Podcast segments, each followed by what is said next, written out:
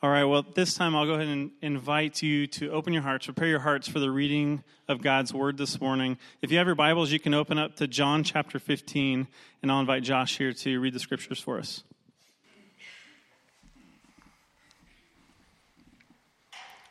I am the true vine, and my Father is the vine dresser.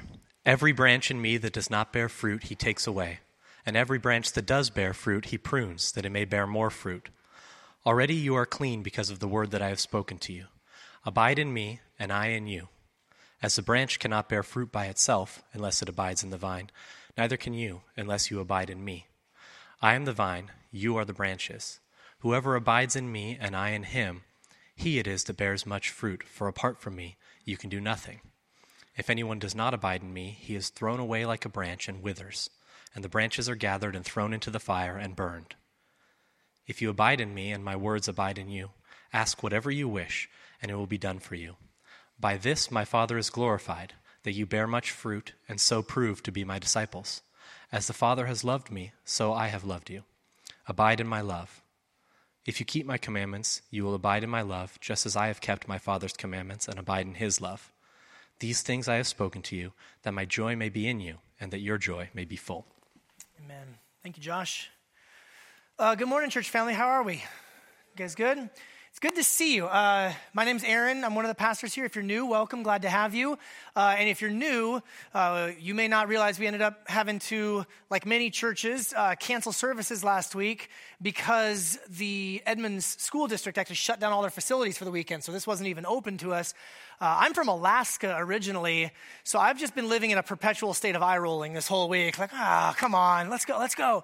But uh, glad everyone was able to uh, be safe. There was a small group of us kind of gathered together at the church offices, and we sang and we prayed together and celebrated the Lord's table. But it feels good to be able to gather back together like this on a Sunday morning to worship. Uh, we're going through the Gospel of John. We're in this section of John's Gospel called the, the Upper Room Discourse, where Jesus and his disciples disciples are just having a conversation, and Jesus is teaching uh, the night of his betrayal, the night of his arrest, the night before he goes to the cross to die in our place for our sins. And uh, we're kind of going thematically through this section because there's all these themes that kind of just keep coming up, keep coming up. And today we're talking about this theme, this idea of abiding in Christ and, and the vine and the branches. And uh, actually, I was ready to go last week. I even had a different sermon slide, a title slide prepared for, for last week if we had met met, um, I was ready. There's branches, there's snow, let's do this. But uh, instead, what you have today is two Sundays worth of preaching energy balled up within me. And so just buckle your seatbelts. Uh, let's pray before we do anything else. Amen? God, I ask for your help. I want to be able to communicate that which is truthful. According to your word, I want to communicate that which is helpful and builds us up in Christ Jesus. And God, I pray that you would uh, send your Holy Spirit to be present with us now, the, the Spirit that you, you inspired these words to be written and you've recorded them for us to hear so many years later. Uh, God, I pray that you would uh, just bring these words to life in our hearts and in our minds now and that we would all have teachable hearts, hearts that are drawn into closer and deeper relationship with you. We pray this all in Jesus' good name. And everyone said, Amen. Well, the Bible is the Bible is an, uh, just a fascinating book, and one of the reasons why the Bible is so fascinating is all of the different imagery that is used. You know, there's story, there's uh, law, there's visions, there's prophecy, there's all these different types of literature in the Bible, and, and kind of throughout, interwoven throughout, is all of this language of imagery. And John's gospel is full of that type of imagery. In fact, today is the seventh of these I am statements that Jesus has made. You guys remember these statements as we've gone through the Gospel of John? Jesus said things like, I am the bread of life. So, with all due respect to our paleo friends, Jesus is the bread of life that satisfies you and makes you oh so happy, right? Uh, he says, I am the light of the world. Know, we got here early this morning to load the equipment in, and the setup team was all here, and it was the first time in months that as I parked my car and I was walking in, I was like, oh, it's a little bit light out right now. It feels good, doesn't it? So Jesus is saying, I'm, I'm, the, I'm the light. I, I bring that, that sense of, of uh, bringing light out of darkness, the warmth, the, the understanding. He says, I'm the door for the sheep. He says, I'm not only the door for the sheep, I am the good shepherd, that Jesus cares for his people the way that a good shepherd cares for their flock. Jesus said, I am the resurrection and the life. And that one's not so much metaphor as just a straight up claim that I'm powerful over even death itself. Amen? So that's pretty good. Jesus said, I am the way, the truth, and the life. And that word for way, it's actually a road. It's a path that we're all on the journey of life. And, and you remember that from a few weeks ago when we talked about that, that He's the way, He's the pathway to be with God. But as I started studying this out the last two weeks, of all of the metaphors, of all the imagery that Jesus uses in these I am statements, there is perhaps no more deeply embedded metaphor or imagery in the scriptures than that of the vine. When Jesus says, I am the true vine, this might be the one that is the most commonly and the most deeply woven and used throughout the entirety of the Bible. And so, if you'll indulge me for just a moment, I want to read the entire Bible to you and prove. No, I want to kind of do some. I want to show you. I want to show. you. Yeah, so, we'll be here for a while, you guys. Uh, let me take you back to the very, very uh, first pages of the book, very beginning of the Bible, Genesis chapter 2. Maybe you're familiar with Genesis 1. He spoke and created light. He you know, separated the light from dark, the, the dry land from the sea. But Genesis 2, maybe doesn't get quite as much attention, but look at the imagery and the, and the, and the language used for God himself right on the very first page of the Bible. At that time, the Lord God made the earth and the heavens. No shrub of the field had not yet grown on the land, and no plant of the field had yet sprouted, for the Lord God had not yet made it rain on the land, and there was no man to work the ground.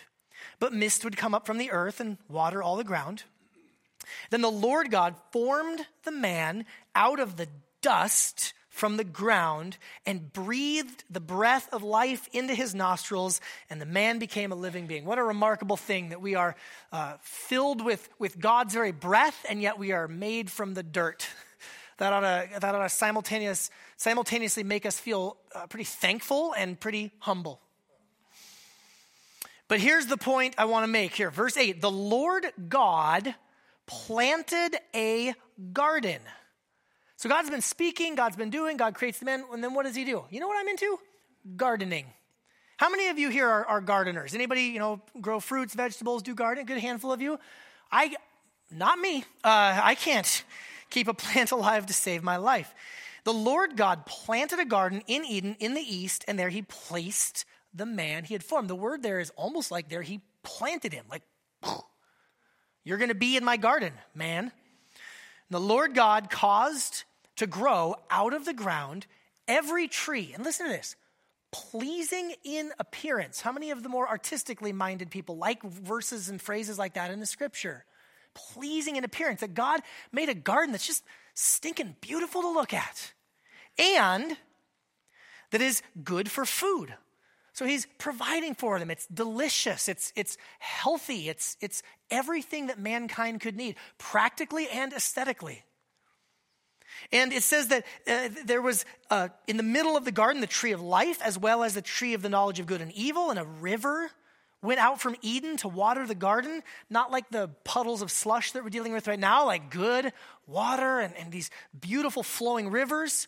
And from there, it divided and became the source of four rivers. The first is named Pishon, which flows through the entire land of Havilah, where there is gold. And gold from that land, by the way, just so you know, right here at the beginning of the Bible, just make sure you know the gold is pure. And there's bdellium and onyx are also there. So there's like beautiful, valuable treasures and gems.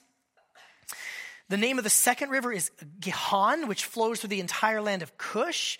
The name of the third river is Tigris, which runs east of Assyria. And the fourth river is the Euphrates. Like it's kind of boxed in this perfect area that God's doing. Not only is he planting a garden, but he's doing landscaping.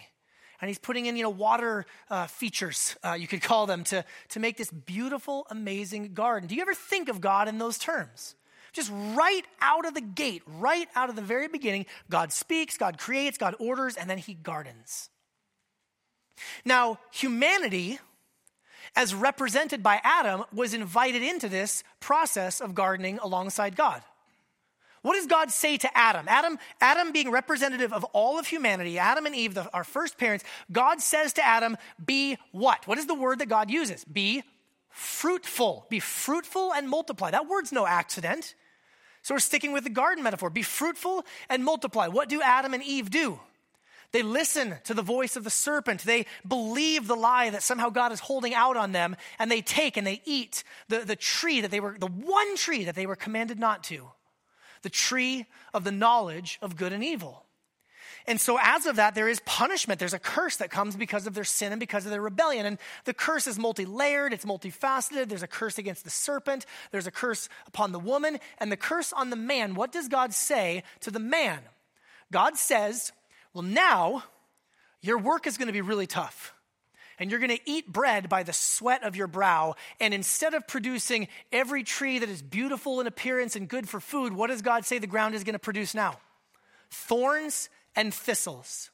So God invited humanity into the process and the, and the work of gardening the world, being fruitful, subduing, cultivating, all of that language. You keep reading through the story and you see that things are not going very well.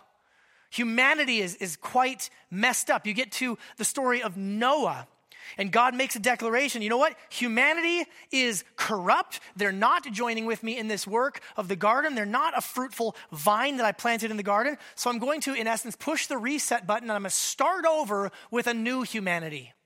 And when you read the story of Noah, it is remarkable how many things that God says to Noah that parallel what God said and did with Adam and Eve in the very beginning even to the point of literally saying to Noah, Be fruitful and multiply. That commandment was given. You read on, literally, like three or four verses later, it says, Noah became a man of the soil. Yay!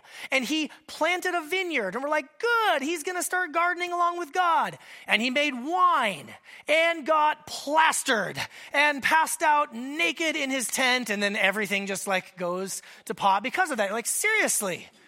So, okay, humanity is, is not working. This reduced new humanity, no, you keep reading. God grabs a hold of a guy named Abraham, says, Abraham, I'm going to use you and your descendants. You're going to have, you're going to have so many descendants. You're, you're, you're, you're going to be an ethnic group that is holy unto me, and I'm going to use you to, to cultivate the earth and to bring my blessings to all of the earth. Well, how'd Abraham do? Um, uh, mixed bag, okay. Uh, there's admirable traits, things to uh, uh, follow, things to learn from, but oh, and then there's that whole thing where I just am not quite patient for the promises of God, so I'm going to have a child with my maidservant Hagar and that whole Ishmael Isaac thing. Like, we're still dealing with the repercussions of that in the Middle East to this day. So, okay, so not humanity, going to join with God. Well, how about a new reduced humanity? No, okay, how about an ethnic group? Ah, that's not going so well. How about a new nation named Israel? God takes the 12 tribes of Israel. They've been in Egypt, they're in slavery, and God says, I am the Lord your God, and I'm going to pull you out of slavery, and I'm going to plant you in the promised land. And in fact, the Bible uses that very language about Israel, it uses it in multiple places, but you can see it really clearly in Psalm 80, where the psalmist says, You brought a vine out of Egypt and you drove out the nations and you planted it. You cleared the ground for it, and it took deep root and filled the land. So Israel, Israel's going to be the vine. Israel's going to be the, the one that participates with God in the fruitfulness and the cultivation of the earth, right? How did Israel do, guys? Hmm. They hadn't even made it through the desert yet before God's like, seriously, I'm wiping them out. I'm starting over with just Moses. In fact, I'm right now. How many of you were here when we went through the book of Judges? Anybody remember the book of Judges? I just last week finished reading through the book of Judges in, in kind of my, my personal Bible reading. And I finished the book of Judges. I'm like, why in the earth did I want to preach through that book? It is dark, it is bleak. The nation of Israel did not do particularly well. So you keep reading, and God grabs a hold of a guy named David and says, David, it's you and your family. I'm going to use your family. It's going to be the, the family line of David, the David, the son of Jesse. And I'm going to use your family, and, and your family will bring righteousness to the earth, and it's going to be your family. So it's not a humanity, it's not a reduced humanity, it's not an ethnic group, it's not a nation, it's just one single family. Hey, friends, how did the family of David do? I mean, you know the answer to this now, right? Civil war, the nation splits, wicked king after wicked king after wicked king until you get to the part of the story where the prophets show up, and the prophets are like, one dude, one single Messiah, one anointed one, one king who's going to be a descendant of David, who's going to be part of the nation of Israel, of the, of the, the tribe of Judah, who's going to be descended from Abraham, who will be the new Noah, who will be the new Adam, but it's going to be one. Do you see the way that the, the story of the Bible just keeps whittling it down? Isn't that fascinating? In fact, you get to the prophets, and they say things like this Jeremiah says this Behold, the days are coming, declares the Lord, when I will raise up for David a righteous branch. Isn't it interesting that this Messiah is called a branch? And he shall reign as king and deal wisely and shall execute justice and righteousness in the land. But maybe even more to the point, I love the way the prophet Isaiah says it. He says, There shall come forth a shoot. It's like a little, a little shoot, right? From the stump of Jesse. Supposed to be this great, glorious tree, supposed to be this great vineyard. It's a stump. But one little shoot shall come from the stump of Jesse, and a branch from his roots shall bear fruit. You get to Jesus in John 15, verse 1, and Jesus says, I am the true vine. This is not just some cute metaphor that Jesus came up with to help us uh, be able for preachers like me to say, you need to read your Bible and pray more. This is the entire storyline of the Bible, dynamite packed in, TNT condensed in the life and the person and the work of Jesus. This passage is about Jesus. And this is important for us for two reasons. Number one, I think it's important for us to understand the sweep and the storyline of the Bible so that, so that Jesus even makes sense. But number two, I'm not joking when I say that most of the time that I hear this passage spoken about, preached on, or taught, it basically boils down to something like you need to read your Bible more, you need to pray more, you need to do more uh, worship services, you need to do more, you need to do more. It's not about you. This is about Jesus and his claims to being the true Israel, the true son of David, the true Adam. This is about God's redemptive work breaking into human history. Now, it does have applications for you and I. It has implications for us. Yes, we should read our Bible and pray more. Okay, can we just get that out of the way right now? But this is not fundamentally about you and I. When you understand the context, you read the Bible a little bit differently. I am the true vine, and my Father is still the gardener. My Father is still the vine dresser. This is about God's work in the world, creating a universe, creating a cosmos, creating a world where His glory and His goodness can be made known. This is a story and a passage about Jesus. Verse 2 Every branch in me, that does not bear fruit, he takes away. And every branch that he do, that does bear fruit, he prunes that it may bear more fruit. Already you are clean because of the word that I've spoken to you. There's some really fascinating things happening with the Greek here. I don't want to bore you with all of that, but when he says takes away and prunes and clean, those are all three related words in the Greek language that the New Testament was written in. And what Jesus is saying is, says, I'm speaking to those of you who are Christians. I'm speaking to those of you who have been made clean. You've trusted in me. You've heard my words. You've believed that I am the Messiah. You've believed that I am the Son of God. And by believing, you've been made clean. You're connected. You're abiding. You're plugged in. Okay? So this section right here is spoken to those who are already believers. If you're here today and you're not a believer in Jesus Christ, we love you. Welcome. We're glad you're here. I need you to hear what Jesus says to his people. And he illustrates this by saying there's two different types of branches. There are those that are alive and fruitful and connected, and there are those that are dead and dried up and not filled with life. So, two different types of branches. You tracking with me so far? But both types of branches undergo a shared experience. And what is that? Pruning, the pruning shears. I, uh, you know, being stuck at home for a few days, like, like I said, I'm not a gardener, but um, I decided to make myself an expert this last week, and so I watched some videos from the internet. Uh, and so I feel like I'm a professional arbor, arbor, arbor, what is it? Whatever it's called, right? That's what I am. Uh, I have some trees and I, you know, take care of things. But th- when I was watching some of these videos and just learning a little bit about it so I could understand the metaphor, the idea being there are some branches that are just dead and dying and you got to cut them off right at the root.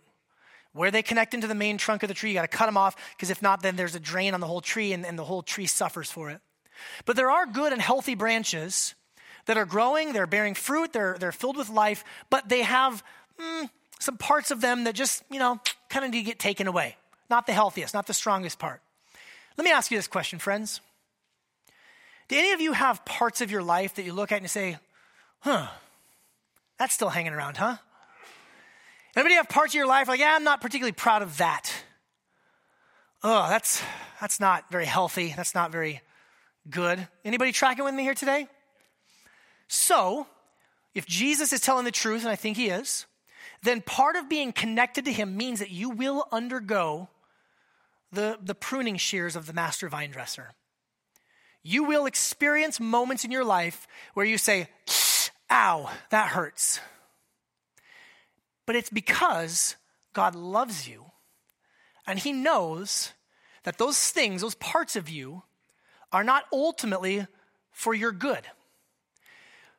But I say this to you, dear Christians, because sometimes when we experience the sharpness of a season of pruning, I see this in the life of people all the time where we're prone to mistake the loving discipline of the Lord as being cut off from the Lord. Two very different types of cutting. I wish this was just theoretical, but for me as a pastor, it is not. I cannot tell you how many times I have sat with somebody in my office or out in the lobby or at a coffee shop and they've, they've seen some like just really ugly part of their heart, some real ugly part of their soul. And, and they're like, man, I'm, I'm feeling this sharpness and God's doing this cutting. And then they say something to me like, I'm probably just one of those cut off dead branches that's going to be destined for destruction. Friends, no, you are not. If you are in Christ, you have already been made clean. You have already been made connected. You've already been purified. You've already been washed. Yes, each and every single one of us have areas of our life that are just ugly and not healthy. But please don't mistake the loving, pruning discipline of the Lord for that of being cut off from Christ. Is there any other fruit in your life? Are there good things that you see God doing? Are there other people? Are there other branches around you in the tree who can look and say, No, you're, you're connected, you're clean, you're growing? I just had this conversation like a week ago with someone. Don't mistake the discipline of the Lord as a loss of salvation or a lack of God's love. Verse 4 Abide in me, and I in you. Oh, that's that's interesting. It's this mutual abiding. By the way, abiding, I should have said this at the beginning, but that's one of those like real churchy sort of words, isn't it? It's like you go to church, you expect to hear the word abide. You've never been like at work and like, hey, what are your plans for the weekend? I'm just gonna abide with my family. Like that's weirdo, like, right? I mean, maybe you do. More power to you. I'm not trying to judge, but that's a little strange, right? It just means like being together, living together, spending time together, face to face, voice and, and, and, touch, and all of those things that's part of human experience that can only be a little bit simulated with digital technology, but like real abiding. But you abide in me, and I abide in you. I love that. The branch cannot bear fruit by itself unless it abides in the vine, and neither can you unless you abide in me. I am the vine, you are the branches. Jesus is just making sure we've got the metaphor straight. He's the one that provides the life. We're the ones that need to be connected to Him. Whoever abides in me and I in Him, it's, it's He that bears much fruit. For apart from me, you can do how many things, church? no things. You can do no of the things. Not, well, less than you would be able to, or you can do, you know, eh, just not as much as you. No, it's, it's nothing. Nothing of real, true, lasting value can be done apart from Christ. If anyone does not abide in me, he is thrown away like a branch and withers. And the branches are gathered, thrown into the fire, and burned. I want to pause here for a moment. Why did Jesus come? Why did Jesus come? I think the answer that John is, is telling us is that the reason why Jesus came is so that God and man could be together. The point is so simple and yet so profound. Don't miss it. It's this God wants to be with his people, and people were made to be with God. It's as simple and straightforward as that. Go all the way back. Again, go back to the very beginning, the Garden of Eden. What do we see in the garden? God is walking with humanity. I came across a couple of really fascinating articles. I'll link them up on the website if you want to look them up, where it describes Eden as the first temple. And the temple or the tabernacle was this picture of Eden. And, and, the tabernacle is where God and man met together after man was expelled from the garden. But think about between the garden and the tabernacle. Uh, what's in the middle? Oh, in the middle of the garden is a tree of life. What's in the middle of the tabernacle, the temple? Oh, a big uh, candle that's shaped like a tree. What's, what direction is the entrance of the temple? Faces the east. What direction is the entrance to the Garden of Eden? Faces the east.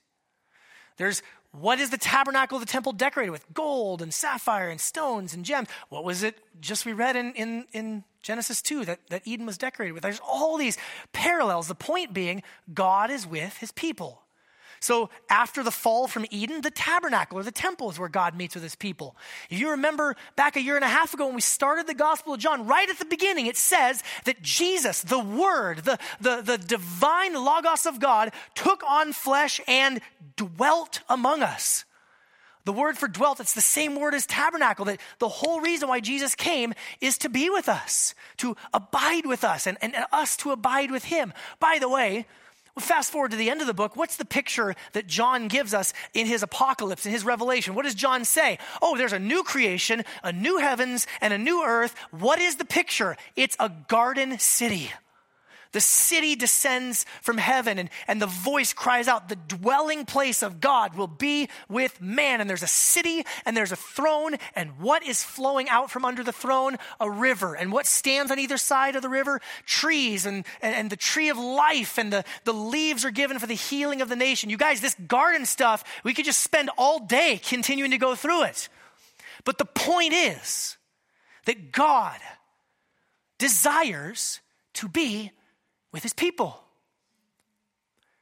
You need to hear that because sometimes the, the, the, Christian faith, it can be this thing like, well, here we are, and we're just kind of stuck in this predicament, and this is what's going on. And if you just, you know, say you're sorry and repent, and then you can just get to be with God. But it's not like that. It's not some cold transactional thing. It's not like applying for a you know debt forgiveness program from some impersonal bank in you know Syracuse or wherever. This is God, the gardener, saying, Come, enjoy my good creation. Come be with me.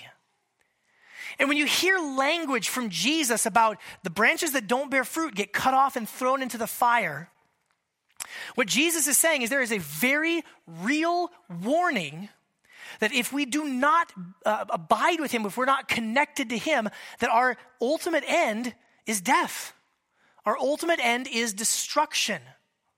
If a branch is cut off, I have some branches left over when I, I, painted my house last summer. I'm still dealing with the PTSD of that. And I had to cut some branches away from the house to make room for that. They're still laying in my yard. You know what they're good for? Nothing. They're, they're not good for anything. And you can hear Jesus say this with this like finger wagging threat. Hey, you better stay a biter. I'm going to cut you off and throw you into the fire. You could, you could hear him saying, listen, let's abide together. And if you don't, you don't get life. You're disconnected from the source of power. You're disconnected from the source of life. Come, plug in with me. Let's go. I have eternal life for you. That's the central metaphor that John is working with all throughout his gospel. He, he, frames the problem as that we've been disconnected from the source of life and we need to get reconnected. They use the agricultural metaphor, the, the branch being connected in. I've used the, the silly analogy of your, you know, your phone when you unplug it in the morning, it's just draining and dying all day long. I think my cord went bad because my phone actually was not charged this morning. So the Lord was giving me a, like a direct object lesson here. Like, huh, your phone's to die. Oh. The point being is, Jesus is where life is, and he wants to share that with us.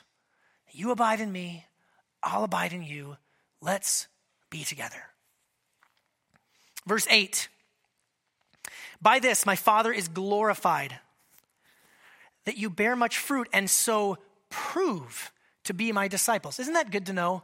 Our works, our fruit, our, our growth, those things, that's not what causes us to be disciples. That's just evidence.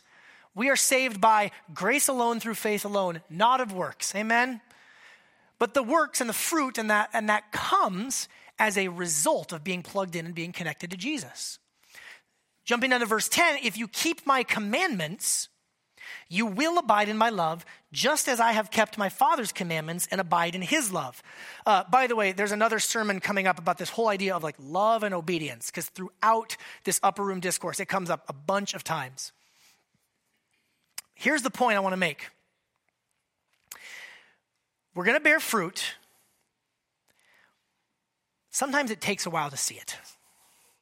Again, as I was going through YouTube and becoming an expert on trees this week, um, one of the things they were talking about is they would take these branches and you could, you could take the branch and you could graft them into a tree and you could do it all right and you, you have just like there's tree tape. Did you guys know that there's tree tape? I didn't know there was tree tape. I would have probably used like electrical tape but they uh, have tree tape and use and then they say it takes like two three four years before you finally actually see the, the fruit and the growth on, on the branches that you've grafted in. Let me just humbly submit to you that maybe we in our culture are a little bit less patient than other cultures in other parts of the world. Anybody can understand? Jesus uses this metaphor about, you know, you're going to prove that you're my disciples by bearing fruit. And, and for me, when I'm at my worst, it's like, fruit, I want it now. Microwave that growth. Let's go. Hurry, hurry. Amazon, what? It's taking three days to deliver my thing? Ah, right? It's just getting worse, you guys. And yet, Jesus is speaking here from an agricultural uh, uh, uh standpoint, uh, an agrarian society. They would know, yeah, it just takes a while to see. Have you ever wished you could see growth in your own life faster? Have you ever wished you could see growth in your coworker's life faster, or your spouse, or your children? I think that God is more patient than we are. But notice that Jesus says, You're going to obey my commandments.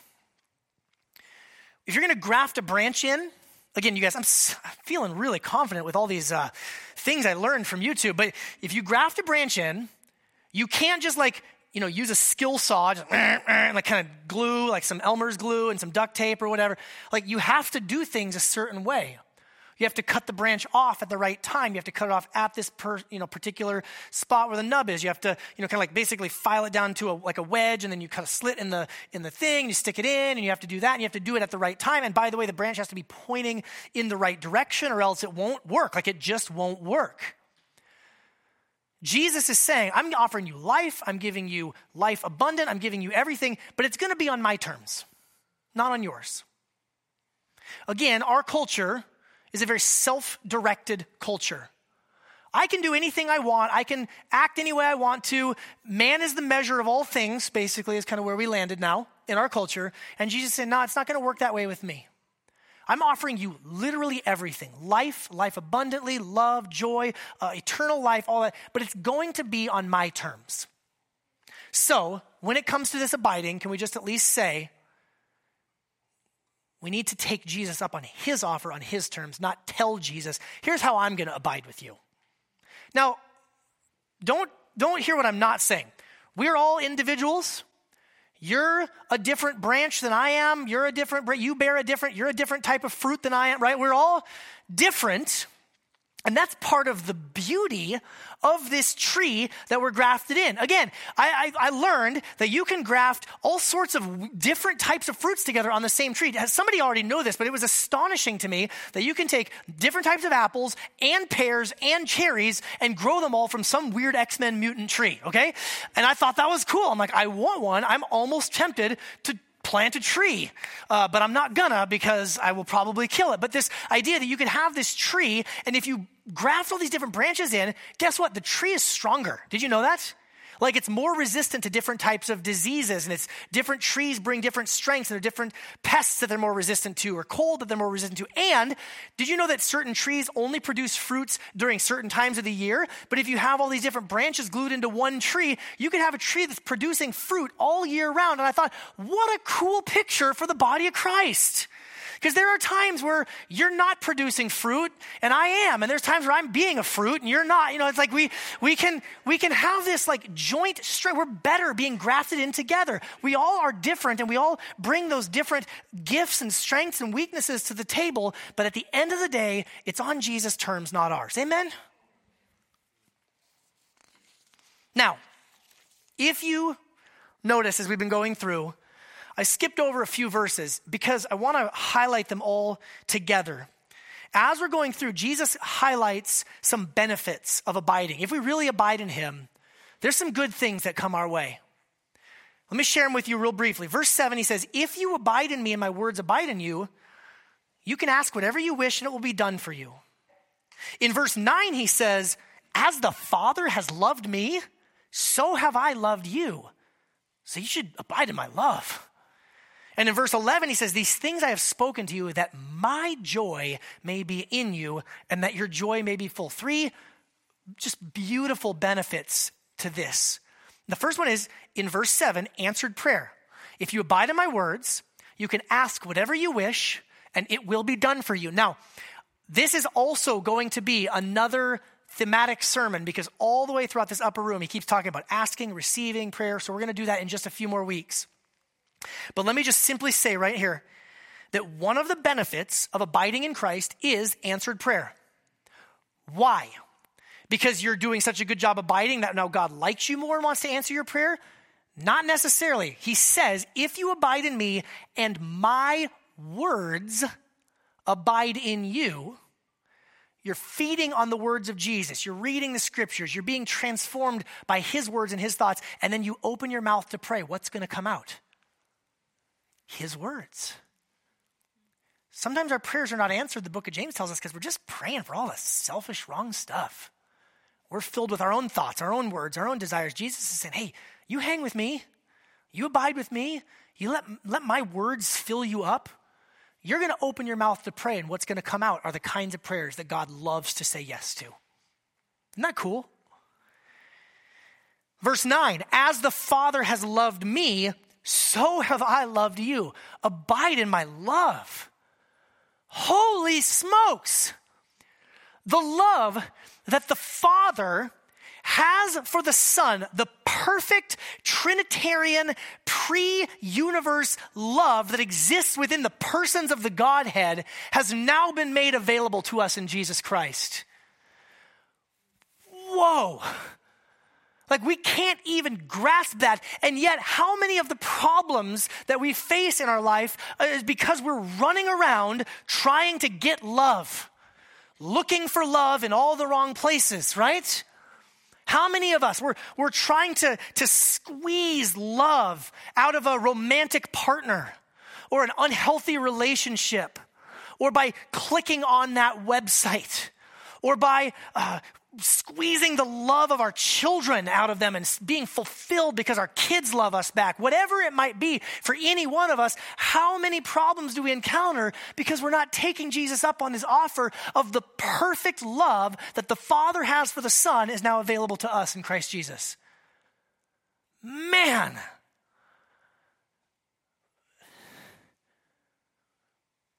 Love. How many, how many songs do we need about love? I mean, John Lennon got it right accidentally. All you need is love. Yeah, the love of God. And yet, so much devastation, so much brokenness is because we're running after love. It doesn't leave us satisfied. And then, even more, as if that wasn't enough, answered prayer, the love of God, these things I've spoken to you that my joy may be in you and that your joy may be full. Hey, quick question. Anybody here could use some joy?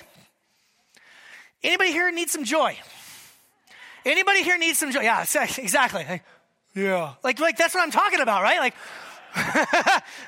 in the first service, there was a little kid sitting here with his parents, and he shouted out really loud, Nope. I was like, wow, what's it like to have, be filled with all joy? Uh, the parents would have been embarrassed, but they're the kind of parents that raise the kids that shout out those kinds of things. It was delightful. It made me so happy. We all could use some more joy. We all could use a smile on our face. We all could use a gladness of the heart. We all could use some brightness in our countenance. We all could use the joy, again, that belongs to God Himself. Jesus says, My joy, the joy that He possesses. How many of you know that God and our Savior Christ Jesus, they're full of joy? And they want to share that joy with us. Even when circumstances are tough, even when you're going through a season of pruning, you can have a smile in your heart because you know that God loves you and you're secure in Him. How good is that? So I leave you with this question Are you abiding? For those of you here today who are not connected to Jesus, you're not a believer in Jesus, You might think of yourself, yeah, I'm, I'm one of those dead branches kind of lying there on the ground. Here, here's, my, here's my challenge to you don't think of yourself as one of those dead branches. Think of yourself as one of those branches that needs to be grafted in because no matter how dead you are, there's one thing I know about our Savior. He's really good at bringing dead things back to life. If He rose from the grave, who's to say He can't plug you back in and give you life? For those of you who are believers, yeah, obviously, spend time with Jesus for crying out loud. The application of this sermon is really easy. Like, the point, that's not the point. The point is the work of Jesus in the earth. But yeah, read the scriptures, pray, abide with him. His love, his joy, the, the, the ability to hear your prayers. And even more Specifically, are you abiding? Are you persevering through those seasons of pruning? What hardships are you walking through? Where is Jesus showing you? That's, that's got to go. That's not going to be part of your life anymore. That needs to be removed. That needs to be cut off. You say, Jesus, I'm going to abide in you. Don't shrink back. Don't pull back. Don't run away. Press in. God, I ask that you'd help us to abide in you you'd remind us that the work of abiding is it's already been it's already been done by you. You've done everything. Jesus, through your death on the cross and your resurrection, you've done everything to make it possible for us to abide in you. God, would you forgive us for those times where we're just not aware of how close and how present you are? And God, I ask that you would draw us by your Spirit, even now as we enter into a time of celebrating the Lord's table and as we come before you to sing some more songs. God, would you help us to be reminded of just how close you are and just how present you are?